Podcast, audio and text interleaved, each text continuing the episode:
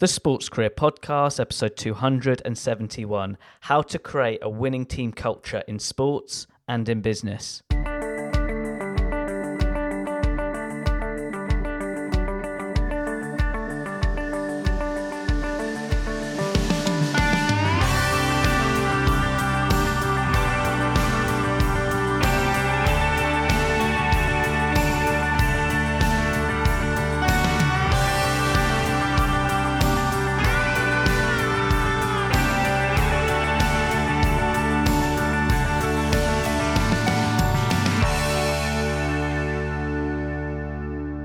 Hello, Sports Achiever, and thank you for listening in to another episode of the Sports Career Podcast. I'm your host, Ed Bowers.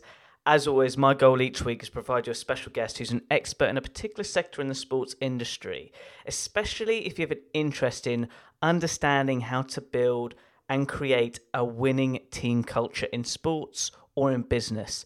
I hope today's episode can support you with regards to your sports career development, interests, and needs. Before I talk about this week's podcast special guest, if you really enjoy these podcasts and you don't want to miss an episode, make sure you subscribe. And also, if you've been listening to the show for a while, make sure you leave a honest review and a rating. I appreciate your support and super grateful. So hit that subscribe button now and take action. Now, today's podcast special guest, I'm super excited to share with you Ollie Phillips.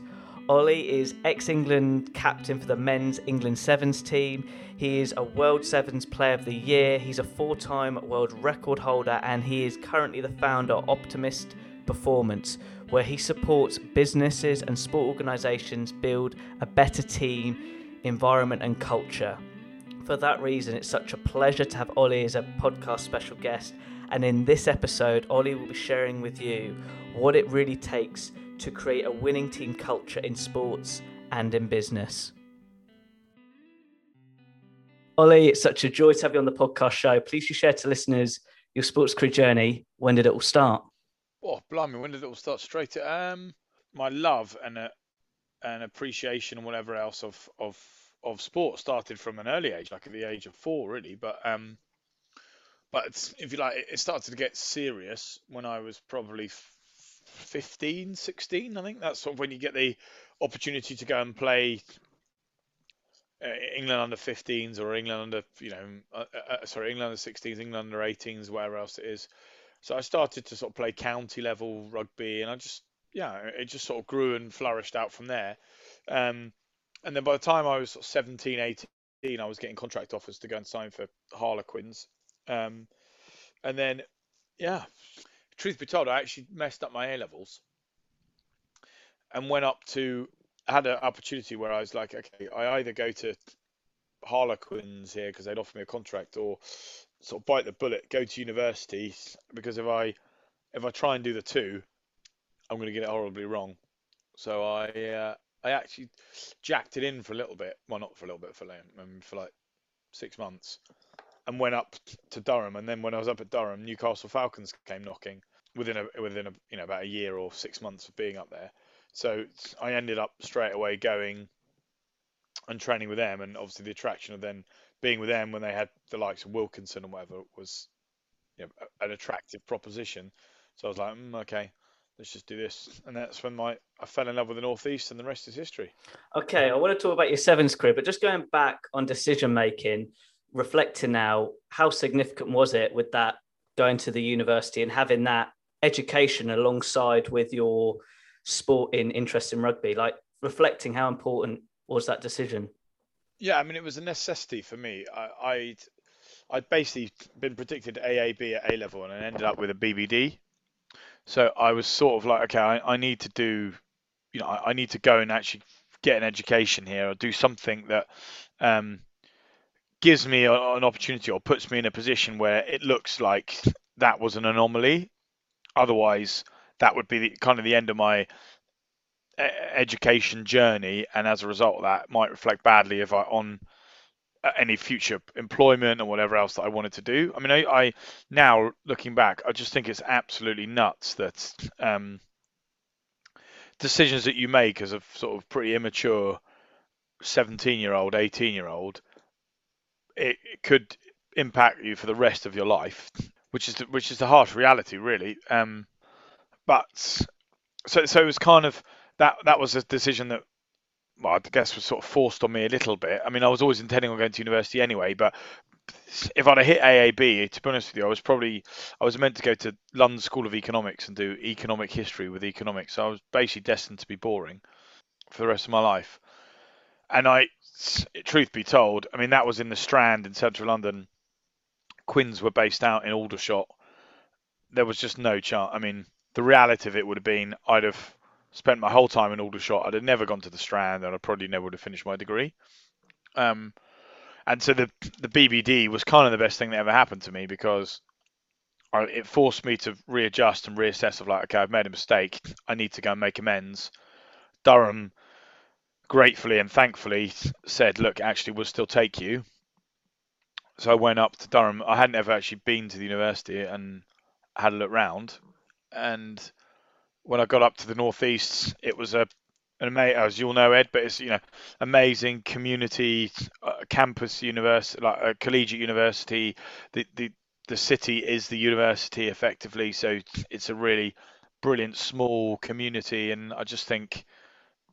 Yeah, I just think that's what helped and shaped everything, and as a result, it focused me back in. I, you know, I got my two one.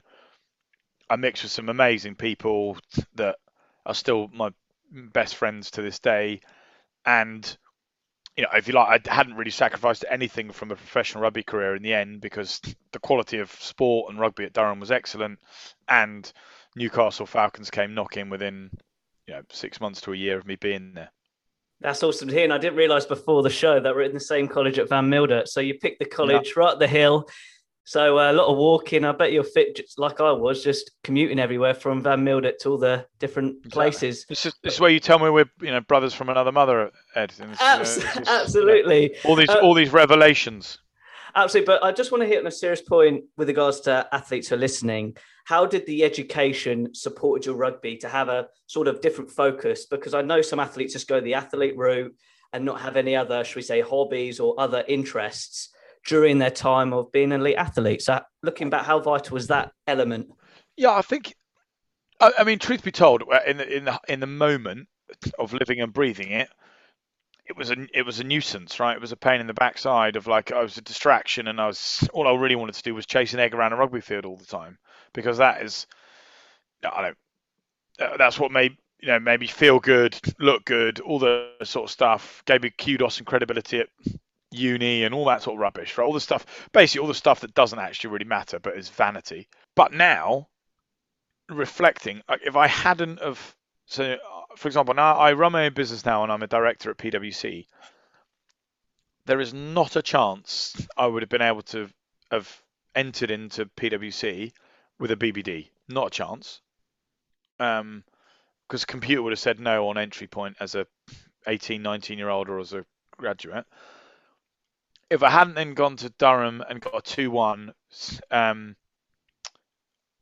I wouldn't. I did an executive MBA at Cambridge. I, I, uh, following my rugby career, I wouldn't have been able to get into Cambridge because they wouldn't have accepted me, obviously, with my grades. And if you didn't, didn't have a, a two-one from a respectable university, you wouldn't have gotten either. So, you know, in terms of the things that actually investing time and effort into my education, apart from the obvious stuff of it, you know the stuff it teaches you, it, it was a it was and is an enormous enabler for things later on in my life. And I was just too ignorant and too sort of big-headed at the time of being a 21 year old or 20 year old or whatever I was to understand that. I was just sort of no, let me just go play rugby and let me go and have have fun um, and, and focus on that. And another element I want to focus on as well is the networking. Like looking back, how's it supported you? Like today, it's be at the same place. It creates that connection straight off the get go. I want to teach my listeners like by going to university, you I ended up building a network when you leave three years later, four years later, five years later, and 10 years later. So I just want to emphasize looking from a network standpoint, how's it supported you as a business, you know, director or business owner? And the short answer is enormously and digging down into that a little bit deeper, it's the it's the classic sort of you are what you eat. You know, you are you know you kind of surround yourself with. If you if you surround yourself, if your network of people that you're influ- that you're mixing with and mingling with all the time are aspirational go-getters, achievers, then good things are likely to come in into your life, right? You're just surrounded by people that have a can-do attitude and they want to be successful. And that doesn't necessarily mean financially as well, uh, which is which is a component of it, but just their philosophy on life is that they want to achieve and they want to enjoy it and they want to have success in in it, and that definition is very broad. And I found that by being in environments, university, elite sport, my my school or whatever else, where I had people that were aspirate that had aspirations of achieving things, of getting good jobs, or moving on to you know doing disruptive things, or being professional athletes, or playing for England, or whatever it might be, that that helped give me clarity, give me focus, give me goals that I then work towards, which you know ultimately made that meant that I achieved things. And equally, if I had ideas or uh, or things that I wanted to bring to the party, but I didn't really know how to do it, the power of the network then enabled that to become to bear fruition and to become a reality, rather than just constantly sitting there wondering about how do I do this. Absolutely. And one quick thing you've just mentioned it already. How important has it to define your definition of success on the rugby field and off the rugby field? Yeah, my definition of success has just changed, I think, over time. Um, and there's nothing wrong with that. I just think I, I kind of, I mean, as always, I kind of wish I had the perspective on life that I have now when I was younger, because I probably wouldn't have sweated the sweated the things that I did and chased after some of the nonsensical things that were really irrelevant, kind of thing. But I guess that's all part of the the journey. As a as a 20 to 30 year old, success was all about could I lift more weights than any other person? Could I sprint faster than any other person? Could I be fitter, stronger? Basically, just all about competition and being the best at that environment. And, and, and there's some merits in that, right? That there's that gives you some discipline and some focus and whatever else. But you know, it can it's it's also it's also if you like being driven and influenced by constantly proving others wrong, and it's never actually about your own you know, the, it's never actually sort of focused in on what makes you really happy internally. It's it's more just like, right, well, if Ed can jump that high, I'm going to jump higher than him. Not actually, why does that even matter to me? Um, and then I sort of realised in my now, in my 30s to my 40s, it's just more about. I mean, I'm still competitive. I still I still want to be successful, but for me, successful now is is the ultimately the best version of me that I can put forward, and having a real understanding as to how that contributes towards goals and aspirations that are of of real meaning to me, of you know, of of, of real value and real purpose. And I'm not saying that the stuff I did and the stuff I was fortunate enough to achieve on a rugby field didn't hold any value or any purpose but they were definitely, if you like, the drivers of them were probably not 100% centered and focused around my internal drivers. It was more about maybe proving someone else wrong or a coach picking me or, you know, I don't know, getting 80,000 people to, to love me or, or a, um, what do you call it, a, a, journalist to write a good report on me, something like that, which, to be honest, now I just couldn't give a monkeys about, to be honest. So does it sort of come down to just being humble like I get when I graduated, I wanted to get my life rocking and rolling, but actually, the older I'm getting, I've learned being humble and patient. Of course, being driven. That's the sort of focus I've learned from over interviewing 250 people, and even learned from you just now. It seems like being humble is part of the characteristic of the success you want to achieve. So yes, is the answer, right? Humility is obviously a, a, a critical component because you know are we? What's where's actually Ed? Where's swearing on this whole piece? I mean, I, I mean, is, is about be you and be yourself. Well, you know, the, well, the old, you know, the old All Blacks mantra of no, no dickheads, right? Um, so you know, you can be the best in the world, but you don't have to to be a be a prat with it, kind of thing. So I think, obviously, from that side, humility is absolutely essential. Of, you know, keep the basics right. Remember where you sort of come from, and always just keep that those keep yourself level-headed and grounded so that you you constantly appreciate the growth and the success that you achieve.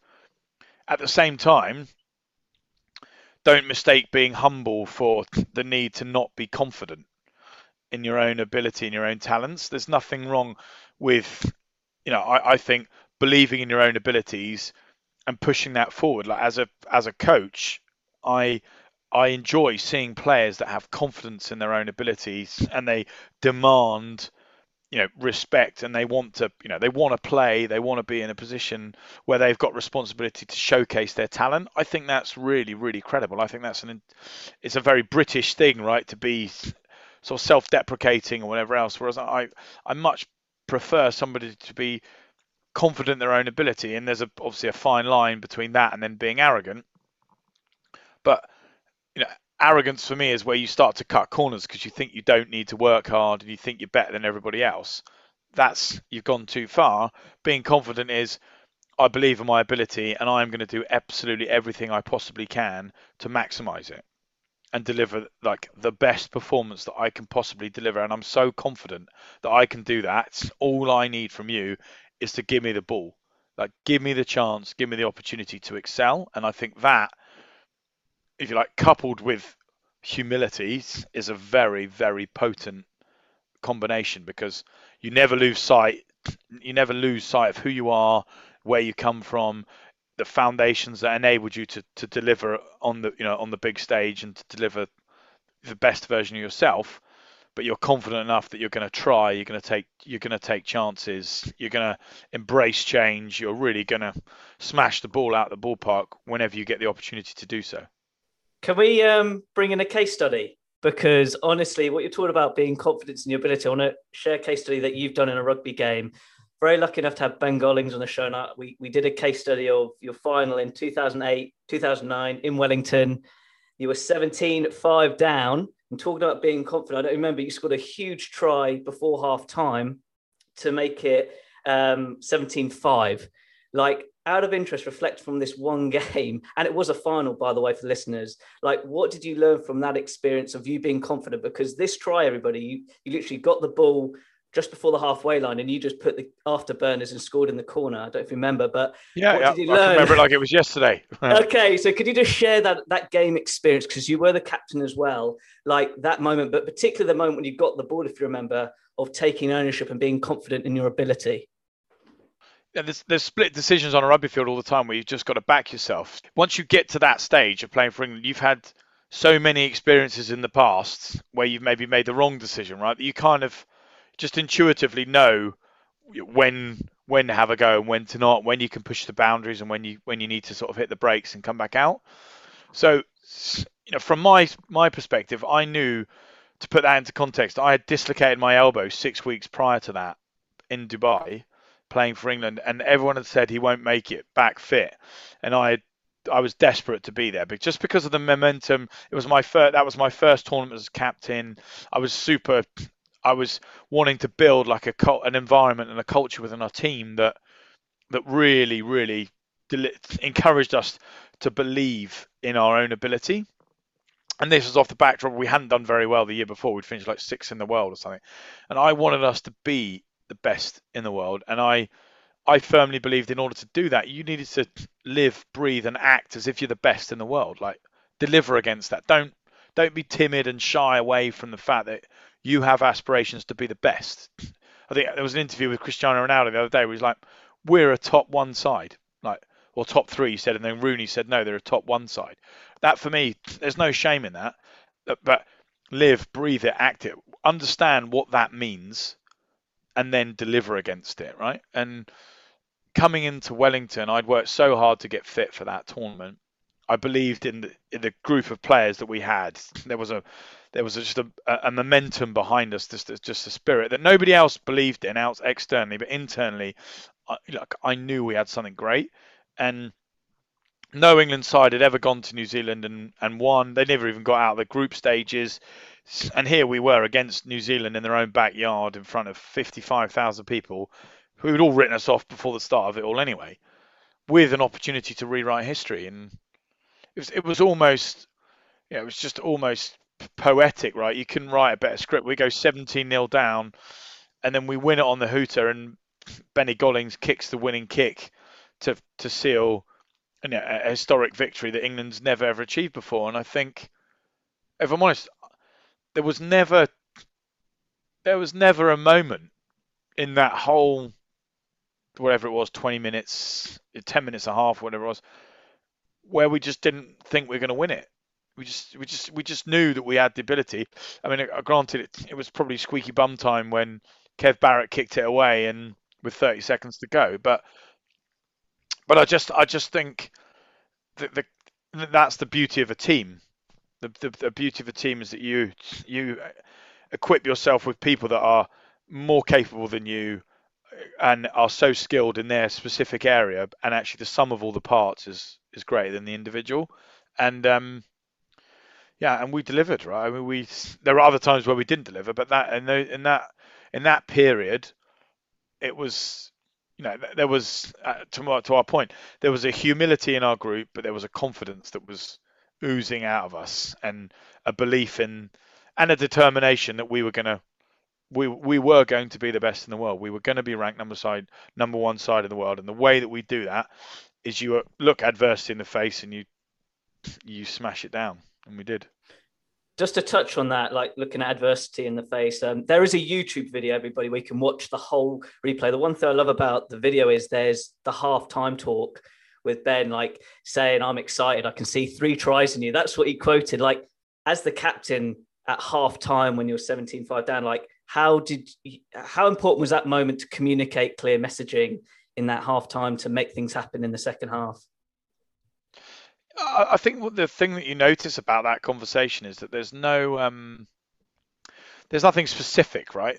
It's not like oh, you know, we need to pass the ball more or Uh, ruck speed has to be higher or something else like that because we all knew, right? We all knew the game plan and, and what we had to execute. We just knew we'd got off to a bumpy start. So actually, all his messaging was centered around was sort of the emotive side of it, which is, look, I believe in you. I trust in you. I have every faith in your own abilities. And I know that you've got the capability to go and win this game, right?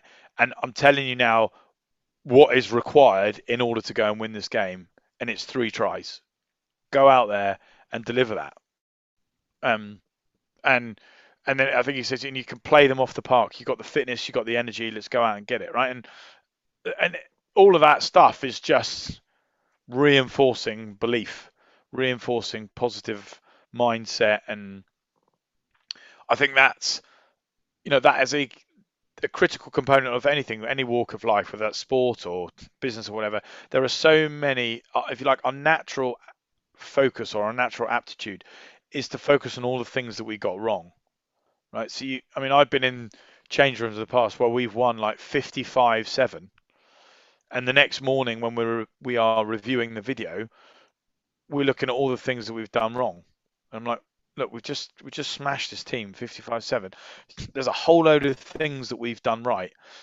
You know let, obviously let's not be ignorant of things that we could maybe improve on, but let's really celebrate the things that we've done well and reinforce those positives because what you're giving your time, energy, and focus to, to my point of the beginning of like you are what you eat and what you surround yourself with, like if your life is filled with positive reinforcement, positive messaging, positive image imagery that's showing you all the time what a good outcome looks like and what great execution looks like and what great behavior looks like the likelihood is you're going to deliver great behavior. You're going to deliver great performance. You're going to deliver good outcome.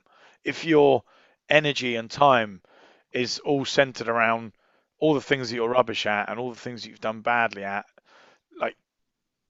like you're more than likely just to, you know, you might do it slightly better, but you're still going to deliver a, a crap outcome. I, I, never forget there was a guy, Steve Black, who was kind of in, he's an inspiration for me. He, I mean, it's common sense, but it's just not common practice. A lot of this stuff is you know, focus maximize your strengths and manage your weaknesses. And his argument was, look, Ollie, you've come in because you've got an X factor, so that's put you here. And these are your weaknesses. If you spend all the time on your strengths and focus, they're going to go like this, right? If you spend all the time focusing on your weaknesses, and you've only got 24 hours in a day, so you can't then therefore spend more time on your, on your strengths, you're going to go like this. And in the end, you're going to end up in the middle and that's going to be what we deem as average. and nobody wants average players. So, like, make sure that the weakness doesn't become a vulnerability that you know, I know you score six but you let in eight. Well, okay, then that's something you know that's going to be problematical for your performance of a selection. But if you walk onto the field and maybe you let the odd try in from time to time, but every time we give him the ball, he scores four, you're going to play.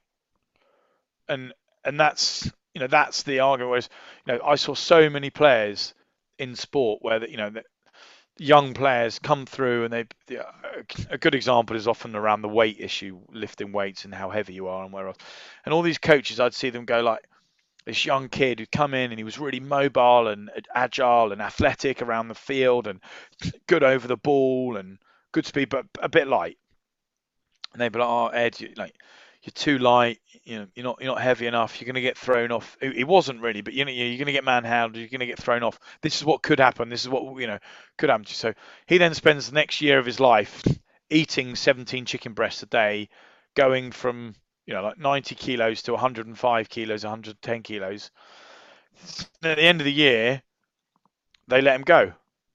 He's like, man, why have you let me go? Why am I contracting? Oh well, look, you know you're not very agile, you're not very dynamic, you're not you're not around the not not around the field anymore. And he's like, you just told me to get bigger. You told me to get bigger and stronger and more physical and yeah, yeah, you know, sorry. Da, da.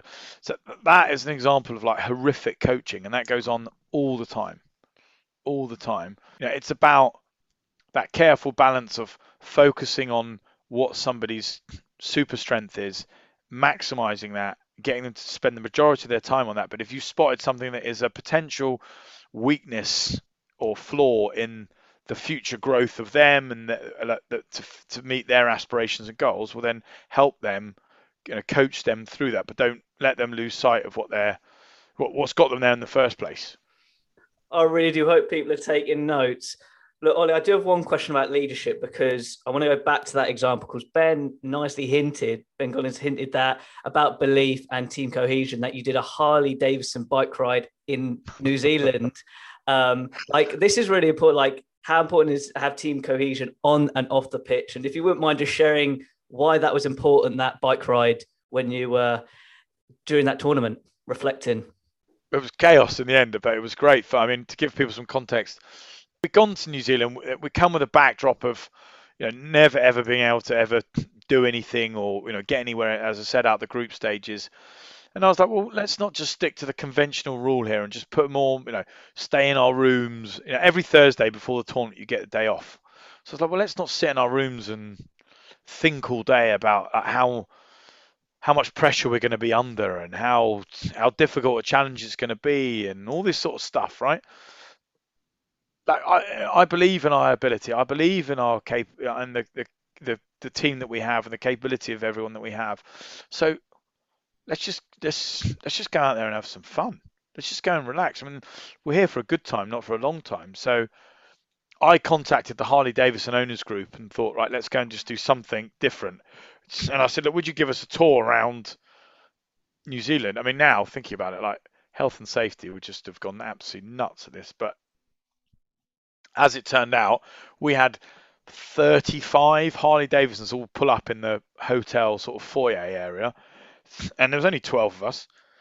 So all the lads jumped on the back of these Harley Davidson, but they're all there with the leathers and the skull and crossbones across their faces and. We all jumped on the back. We didn't have any other clothes. We, you know, it was obvious we had like England blazoned across our backs, and they took us on this amazing just tour of the whole of Wellington and just absolutely um, brilliant spectacle and just a just a cool novice novel thing for us to do.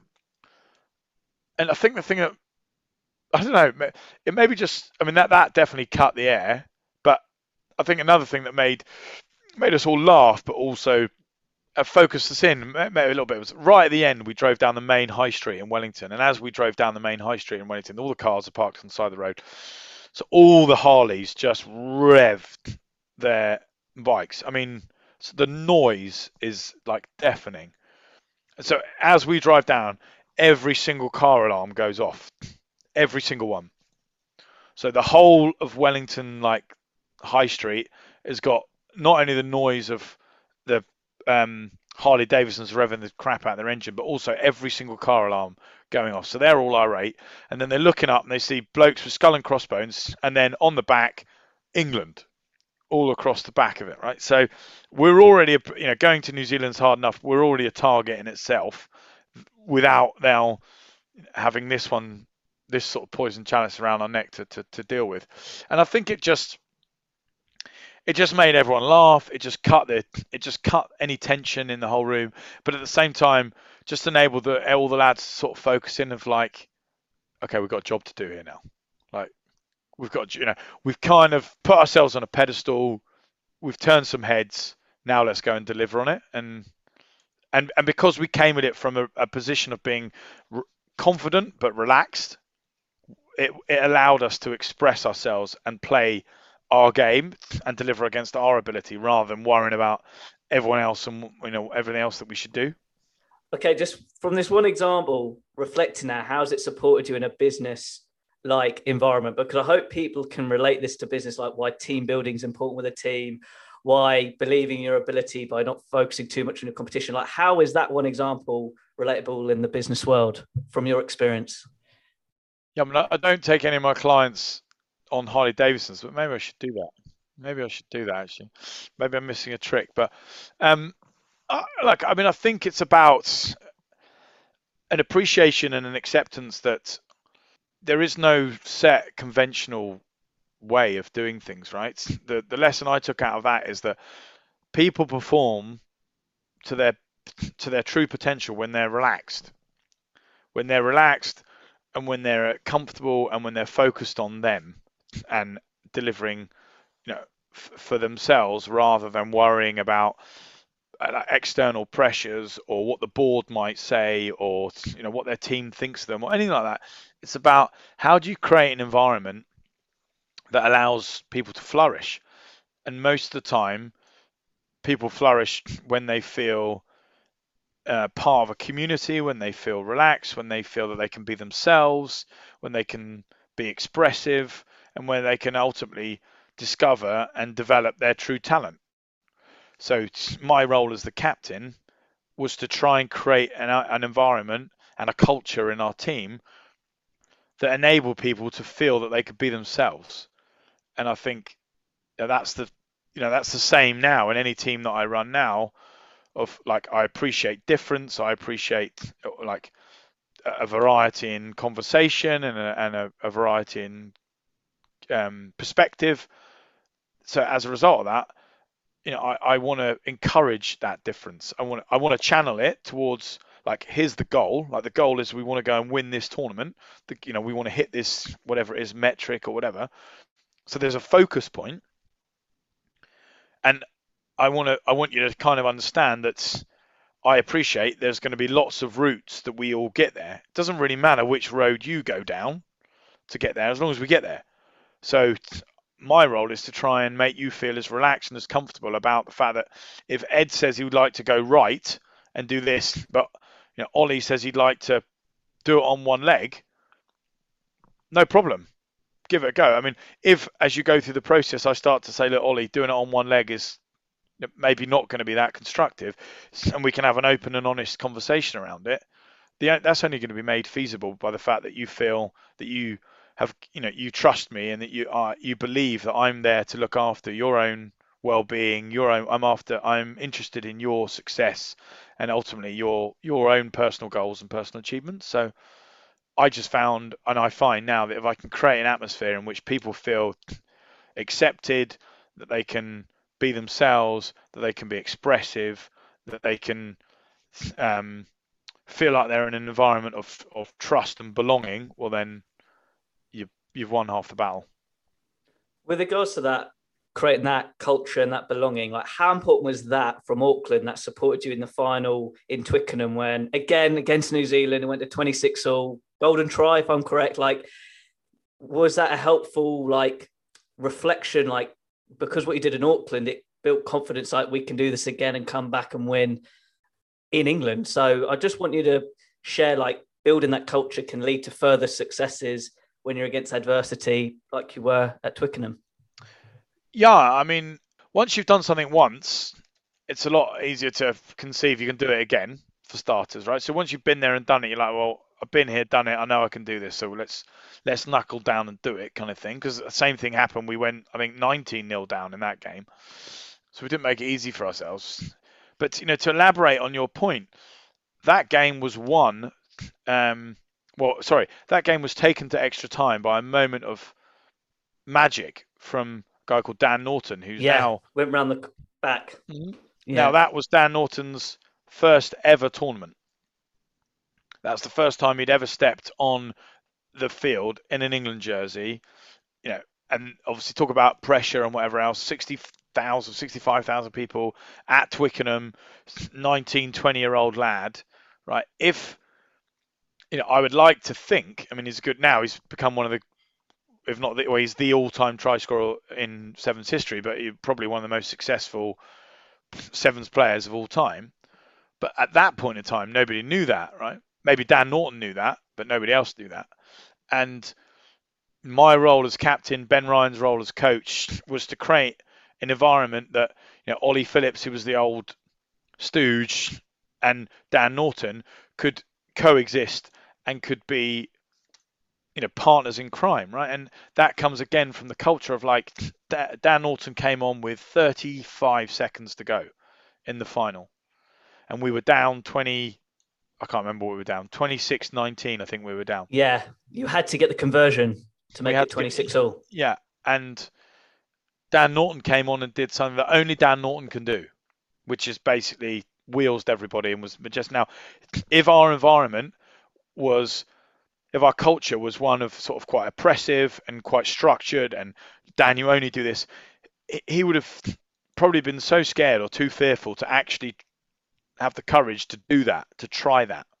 But because the environment was if you like I hope was one of trust belief faith encouragement positive energy positive vibes Dan Norton came onto the field with a mindset and a belief that I'm going to win this game I'm going to score the winning try here. Oh, sorry, I'm going to score the try that takes us to extra time. And and uh, like all like with all these things, if somebody does one thing, we, we you know we um we used to call it contagious behaviors, but if somebody does one thing, you follow it and you reinforce it and you follow it and you just carry it on. And the moment he did that, we knew we were going to win the game. Yeah, it was a huge momentum shift, without a doubt. It was it was done. It was it was it was done deal. So you know, it went to extra time. The moment it kicked off, we knew we were going to win because of the belief set and if you like the environment, the culture that we created, and and him coming in, clean slate, fresh off the bat, first time he'd ever experienced it.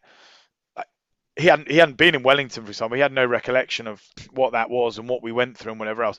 But it was just the environment that I hope you know he would reflect on too, and that we created that was like you know actually. I've seen an opportunity. I'm going to go for it. I'm going to go. I'm going to try and wheels them outside and believe that he's going to burn them rather than maybe fill his head with doubt of like if I go for this and I go into touch, I'm gonna the ball's gonna get turned over we won't win the game or like I've just got to keep hold of the ball, keep hold of the ball, you know, all these sorts of things that that's not Dan Norton. Dan Norton is not like play it safe, mate. Dan Norton is mate, when you get the ball, wheels everybody. Do something that no one else can do on a rugby field. Be you. And that's why he's a special player and that's why he you know, it was Mick, Micky Young that ended up scoring the try, but it was it was Dan Norton that won us the game. hmm And just for the listeners to learn from that lesson, like you said about the importance of sort of taking that risk, reflecting of your career, business, and sport, how important is it to have that sort of mindset that, you know, go with like a flea throwing decisions, but without thinking about the risk or the consequence? That was definitely a failing in my early stages of my professional career that I would worry too much about all the things that might happen. You know, I get my st- I get my chance to start for Newcastle Falcons, and instead of thinking about how I can deliver all of the ama- uh, like, all of the great things that have got me to there at that point, because all my focus was all about that. Once as soon as I got it, all I was all I did was worry about losing it, worry about making a mistake, worry about getting injured, like all these sorts of things that in, in end in the end ended up inhibiting my performance because all I spent the whole time on a rugby field was just being a nervous wreck, rather than like focusing on all the things that got me there in the first place. Which like, give me the ball, I'll score tries, like I'll beat people, Like, give me the ball. I want the ball. I want the ball. I want the ball all the time. I want the pill. And it was actually the sevens in that year in 2008, 2009 that suddenly made me realise, actually, like, like this is all about you know, enjoying it and and focusing on what I'm good at and delivering against my sort of God-given talent to, to do this rather than get you know doing all the hard work, getting into this, getting into the position where I've got a shot at the title, and then worried that I might get hit on the nose. But that belief set, you're such a good player that you can you can do that, you can deliver, and this is the stage that you're meant to be delivering on. And the the first couple of years of my my professional career were definitely spent. You know, I sort of come into the team, go out the team, come into the team, go out the team, because you know I do things in training that no one else could believe. I'd get the shot in the game, and then occasionally I'd do it in a game, and occasionally I'd be I wouldn't even be sort of noticeable on a rugby field, right? You wouldn't even, you know, so, uh, and, and then after that, after the period where I suddenly realised, you know, I signed for Stade and, and I got voted as the best player in the world and then the best player in Europe and the best player in the top 14 and uh, it was just a mindset shift. I suddenly I wasn't any bigger, faster, stronger. It was nothing different, but I just just how I approached it just talking about enjoyment, reflecting now, like what did you learn, what did you enjoy the most being a captain during that year? Reflecting now, which has supported you now actually as a you know a leader in business, or you know even you being a business owner. Um, I just enjoyed the challenge. I just enjoyed the opportunity of being in a position of responsibility to create to create an environment that enabled people to to flourish, and for us to as a side to ultimately do something and achieve something that no one else, well, sorry, no other English side had ever done before. And that was a really compelling and interesting challenge. And I I realized that my skill set and my enjoyment came from the engagement with all these other people, like actually sitting down and working in inverted commas in working, but with you know with uh, people that ultimately became my friends, but but actually sort of looking at this from a perspective of like how do we what are your goals? What are your aspirations? What's your your super strengths? And then how do we make sure we just supercharge them? How do we make sure we just absolutely provide an environment that there's no way for you not to deliver? There's just nothing that you know we're giving you the the best opportunity to to be you and if you do that we'll you know we'll definitely win more games than we lose. Again, I hope people are taking notes. And look, I just have two more questions. One is reflecting now, what have you enjoyed from your rugby and business career looking back right now? I just think the opportunity to work with amazing people and experience um, brilliant things. I'm definitely not done, but I just, if I reflect on the whatever it is, nearly 20 years of you know working in a professional environment that sport or business it's just been I've I have really enjoyed and respected if you like the humility that we spoke about.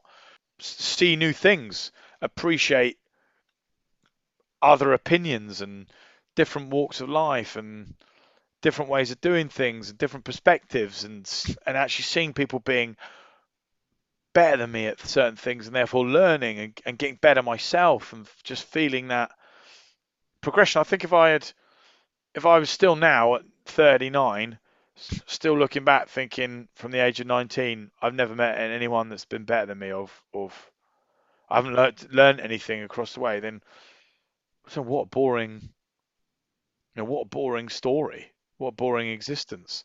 Because really, you you haven't really advanced or progressed at all from when you were 19. I mean, that's pretty tragic. In 20 years, you've learned nothing. So it's that. It's it's this uh, p- perspective that I've gained over time that's just made life all the more interesting. My goodness, I, I hope you'll enjoy this. I, I, really don't want this to end, to be honest, but I'd like to finish with an inspirational question. And had Chris Cracknell on the show as well about season two, and he said the phrase Ben Ryan taught you guys was be the best version yourself. So, and you've mentioned that phrase at least three times in this conversation. So, would you mind sharing to the listeners like three tips or ways so they can be the better version of themselves straight after they've listened to this podcast? What three tips would they be? I mean, I would say invest a serious amount of time into understanding what makes you move. Like, what are the real drivers? What are the, what are the things that bring you happiness and make you, you know, feel fulfilled in life? And they'll be different for lots of different people, but have a real understanding of what matters to you rather than what lots of people do in life, which is effectively look to others to to show them or give the, you know give them something to work towards as, as a successful goal.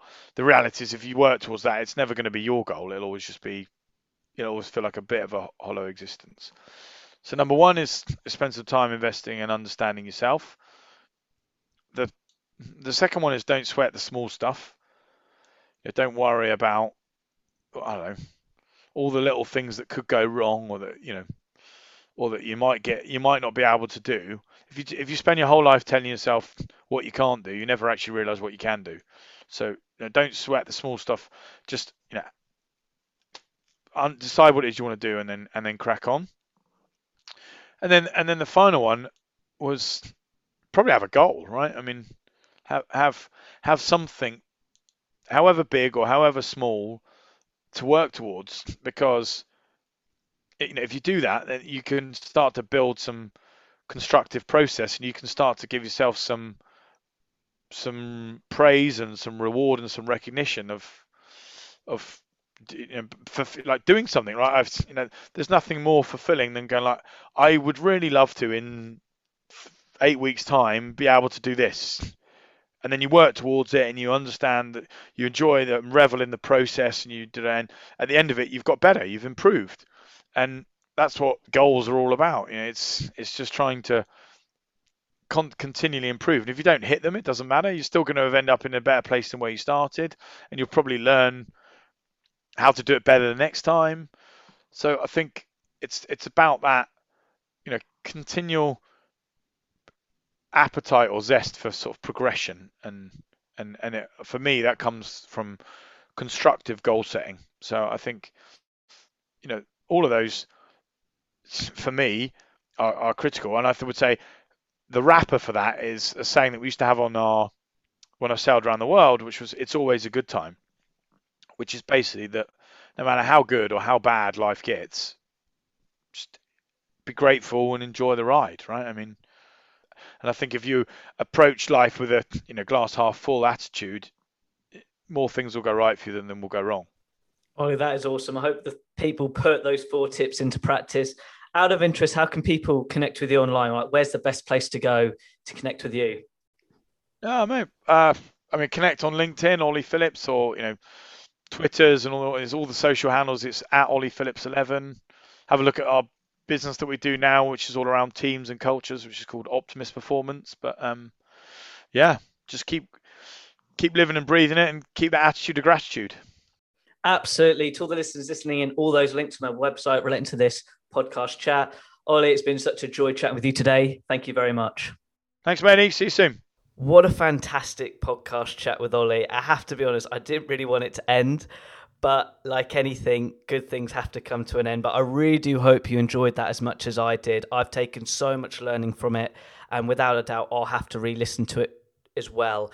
But with regards to today's podcast topic, with regards to building a great, effective team environment, I hope you've got a better understanding of why building a good team culture of success is vital. Like, without a doubt, from a learning experience perspective, I hope you watch the two YouTube videos, which are the two finals one in Auckland and the other one was in Twickenham.